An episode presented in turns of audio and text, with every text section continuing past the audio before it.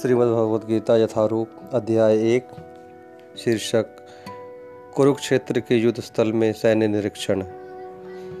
श्लोक संख्या एक, धृतराष्ट्र उवाच। धर्म धर्मक्षेत्रे, कुरुक्षेत्रे समवेतायुयोत्सवः मामकाः पाण्डवाश्चैव किम कुरुवत संजय? अनुवाद। धृतराष्ट्र ने कहा, हे संजय, धर्मभूमि कुरुक्षेत्र में युद्ध की इच्छा से एकत्र हुए मेरे तथा पांडु के पुत्रों ने क्या किया? तो भगवद गीता का आरंभ धृतराष्ट्र के इस वाक्य से हुआ। धृतराष्ट्र उवाच। और पूरी भगवत गीता में धृतराष्ट्र ने मात्र यही एक श्लोक कहा है। बाकी अन्य कुछ संजय के द्वारा कहे गए हैं। कुछ अर्जुन के प्रश्न और श्री भगवान के उत्तर। तो धृतराष्ट्र, कितना बड़ा सौभाग्य मिला कि श्रीमद् भगवती जी गीता जैसे महान साहित्य के आरंभ किया उन्होंने। कई बार हम सौभाग्य के करीब होकर भी अपने दुर्भाग्य को ही बढ़ा पाते हैं, जब हम उसके मूल्य को नहीं समझते। तो धृतराष्ट्र धृतराष्ट्र शब्द का अभिप्राय है, धृत, जिसने पकड़ रखा है, किसको? राष्ट्र को। पकड़ रखा है राष्ट्र को, उसे धृतराष्ट्र कहा जाता है। तो धृतराष्ट्र आसक्तियों का प्रतीक है। हम सब अपने जीवन में अनेक प्रकार की आसक्तियों के द्वारा सताए जाते हैं। मूलतः पूरी मानव जाति के दुखों के अगर मुख्य कारण अगर ढूंढा जाए तो हम पाएँगे कि वो है हमारी आसक्ति। आसक्तियाँ इतनी गहरी हैं कि कभी हम खुद भी समझ नहीं पाते कि हम कितने आसक्त हैं और ये हम जानते हैं जब वो वस्तुएँ या तो हमें नहीं प्राप्त हो पाती है या खो जाती है या मिलने के बाद जैसा कि संसार में प्राय स्वभाव रहता है। तो जिस हद तक हम इस जगत में भौतिक वस्तुओं से आसक्त रहते हैं, उसी हद तक हम इस जीवन में कष्ट पाते हैं। तो भगवत गीता हमें कष्टों से मुक्ति का मार्ग देने आई है। भगवत गीता हमें आसक्ति से मुक्ति का मार्ग देने आई है और हमें प्राय दुख रहित जीवन जीने और उसके लिए प्रेरणा देने के लिए आई है। तो आलोक हुआ है यह श्लोक धर्म क्षेत्र धर्म क्षेत्र जो है प्रारंभिक शब्द है इस भगवत गीता के प्रथम श्लोक का। भगवत गीता एक धर्म शास्त्र है, इसीलिए भगवत गीता में कई स्थानों में इस धर्म शब्द का प्रयोग हुआ है।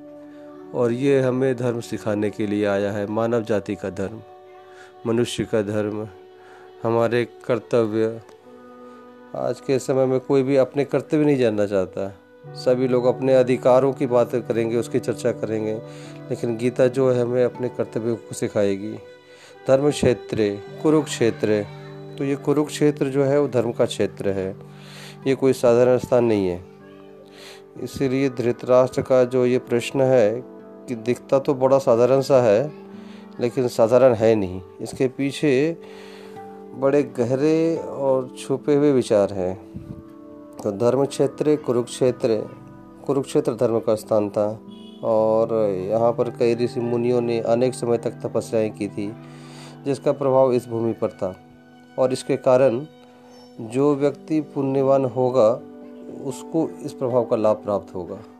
इसीलिए जब आप किसी पवित्र स्थान में, जब आप किसी तीर्थ स्थान में, या जहाँ पर भी रहकर आप कुछ भगवान के लिए साधना या भजन या कुछ सेवा आदि करते हैं, वो स्थान धर्म क्षेत्र हो जाता है। तो गीता हम सबके निजी जीवनों को धर्म क्षेत्र बनाने के लिए आई है। धर्म क्षेत्र कुरुक्षेत्र, समवेता युजोत्सव। तो इस धर्म क्षेत्र कुरुक्षेत्र में एकत्रित हुए हैं। कौन एकत्रित हुए हैं? मामका। धृतराष्ट्र ने कौरव नहीं कहा, दुर्योधन नहीं कहा कहा माम कहा मेरे, क्योंकि ये धृतराष्ट्र की आसक्ति थी। धृतराष्ट्र स्वयं जन्मांध था, वह अयोग्य था राजा बनने के लिए, लेकिन वो चाहता था कि उसके पुत्र विजयी हों और हस्तिनापुर शासन करें। उनके माध्यम से वो हमेशा राजा बना रहे। तो अपने स्वार्थों की पूर्ति के लिए वो अपने पुत्रों को अपना उपयोग में लाना चाहता था। इसलिए संसार में कोई भी संबंध जो है, वो स्वार्थ रहित नहीं है।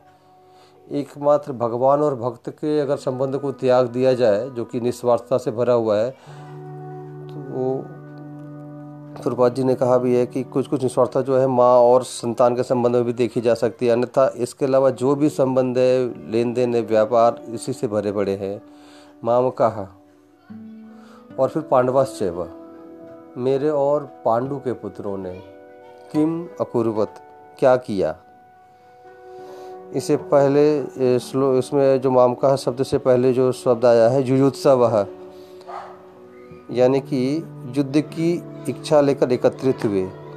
तो वो सुन कहता है, धृतराष्ट्र की जो युद्ध की इच्छा लेकर एकत्रित हुए, फिर कहता है कि मकुरवत क्या किया? जब युद्ध की इच्छा लेकर के आए हैं तो युद्ध ही करेंगे ना? तो इसका अभिप्राय है कि ये क्या ये धृतराष्ट्र की मूर्खता थी, ये प्रश्न? नहीं, ये धृतराष्ट्र का भय था। और धृतराष्ट्र का भय क्या था? कि पांडव पुण्यमान है। और ये जो है एक क्षेत्र कुरुक्षेत्र, ये धर्म क्षेत्र है। और पुण्यवान व्यक्ति के फेवर में ये निर्णय जा सकता है। मेरे पुत्र पापी हैं, अधर्मी हैं, और इस स्थान में उसको सहयोग नहीं मिलेगा। तो ये उसका भय था। कहीं पांडव विजय तो नहीं हो गए? क्या हुआ?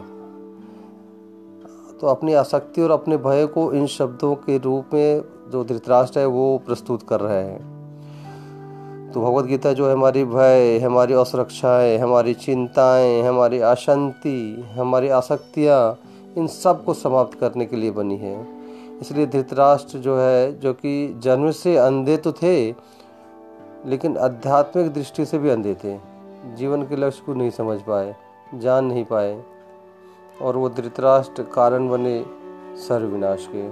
तो इसीलिए जब हम अपनी आसक्तियों को अपने कर्तव्यों से ज़्यादा बल दे देते हैं, जब हम अधर्म के मार्ग पर चल पड़ते हैं और धर्म को त्याग देते हैं तो ये हमें एक ऐसे मोड़ तक ले जाता है जो सर्वविनाश का कारण बनता है।